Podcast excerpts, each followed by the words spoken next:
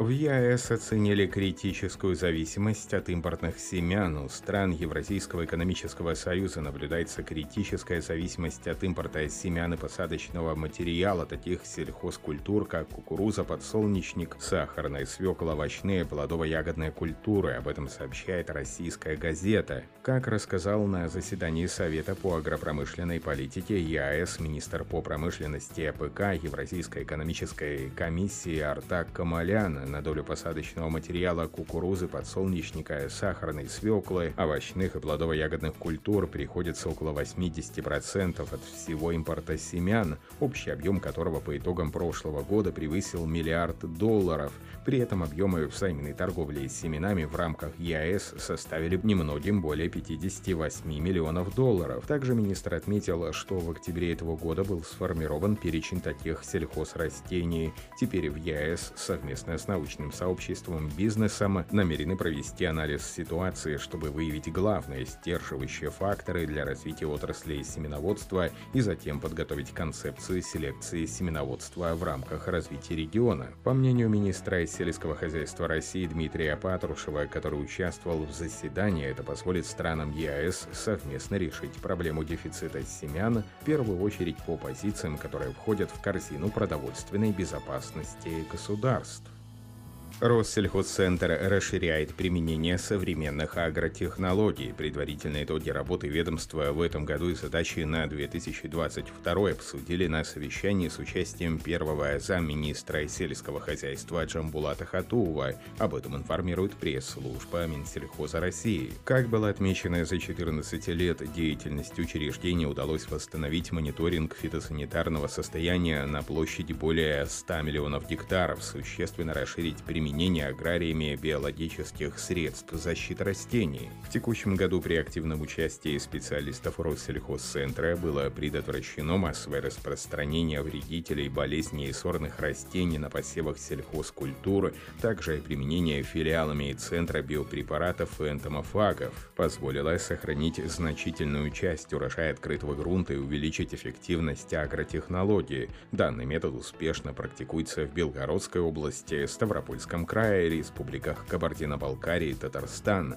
Одним из ключевых направлений деятельности ведомства является разработка цифровой системы для проведения фитосанитарного мониторинга и оказания услуг в области семеноводства. В рамках реализации федерального закона о зерне со следующего года специалисты Россельхозцентра приступят к осуществлению государственного мониторинга зерна. По словам первого замминистра, стратегическими задачами, стоящими перед учреждением в 2022 году являются проведение анализа посевных качеств семян зерновых культур, популяция достижения отечественной селекции, в том числе с использованием демонстрационных посевов, модернизация материально-технической лабораторной базы. Кроме того, особое внимание необходимо уделить взаимодействию с научными образовательными организациями с целью формирования кадрового резерва. В этом году в Бурятии собран рекордный урожай картофеля, воловой сбор культуры составил 132 тысячи тонн, сообщает ТАСС. Урожай нынешнего года является наивысшим с 2013 -го. Также в 2021 году в республике зарегистрирована самая высокая урожайность за всю историю картофелеводства Бурятии – 152,5 центнера с гектара. Как отметил министр сельского хозяйства и продовольствия Бурятии Галсан Дареев, высокой урожайности способствовала погода. На смену засушливому периоду в Бурятии пришел период большой воды и частых осадков. Природно-климатические условия способствовали, они были благоприятными по сравнению с прошлыми годами, но это не самое главное, отметил Галсан Дареев. Повлияло также техническое оснащение сельхозпредприятия, освоение новых технологий. По словам министра, актуальным остается решаются вопросы, связанные с хранением картофеля собственного производства. В настоящее время в республике мощность овощей и картофеля хранилищ составляет 33,5 тысяч тонн, а необходимо, чтобы эффективно формировать запасы 66 тысяч тонн. Филиалом Россельхозцентра по Карачаево-Черкесской республике совместно с хозяйством «Южный» заложен полевой опыт на 10 гектарах озимой пшеницы сорта Нива Ставрополья с применением жидкого концентрированного органоминерального удобрения собственного производства «Гумат. Здоровый урожай». Норма расхода препарата при протравливании с предпосевной обработкой семян в баковой смеси с протравителем составляет 25 сотых литра на тонну. В ходе эксперимента выяснилось, что после применения препарата гумат здоровый урожай у растений развивается мощная корневая система, ускоряется всхожесть семян, дружные всходы, повышается устойчивость растений к заболеваниям и неблагоприятным факторам окружающей среды. Кроме того, значительно ускоряется процесс фотосинтеза, увеличивается закладка большего числа репродуктивных органов. Прибавка урожая составляет от 2 до 3,5 центнеров с гектара. Применение препарата гумат «Здоровый урожай» также способствует более экономичному расходу влаги растениям в течение всего периода вегетации до самой уборки, что особенно важно в условиях засухи.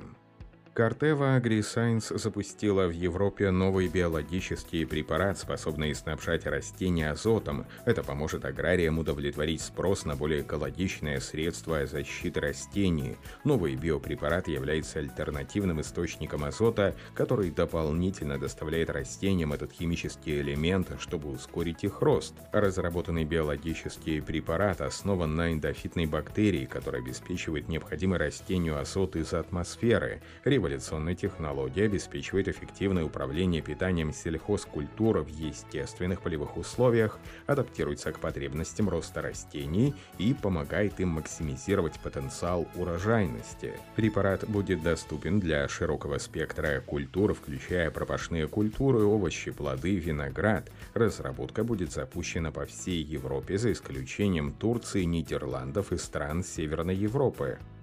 В башкирской школе фермера обучают садоводству на практике, как информирует пресс-служба Минсельхоза Республики для слушателей четвертого потока образовательного проекта Россельхозбанка «Школа фермера» по направлению садоводства началась практическая часть занятий. Получать практические навыки обучающиеся отправились в Кушнаренковский селекционный центр Башкирского научно-исследовательского института сельского хозяйства, плодопитомник, где занимаются будущие Будущее фермера занимает более 75 гектаров. Здесь не только выращивают яблоки, груши, виноград, вишню, смородину, крыжовник в промышленных масштабах, но и выводят новые сорта. В настоящее время ведется селекция по пяти видам культур – яблоня, груша, черная, золотистая, смородина и виноград.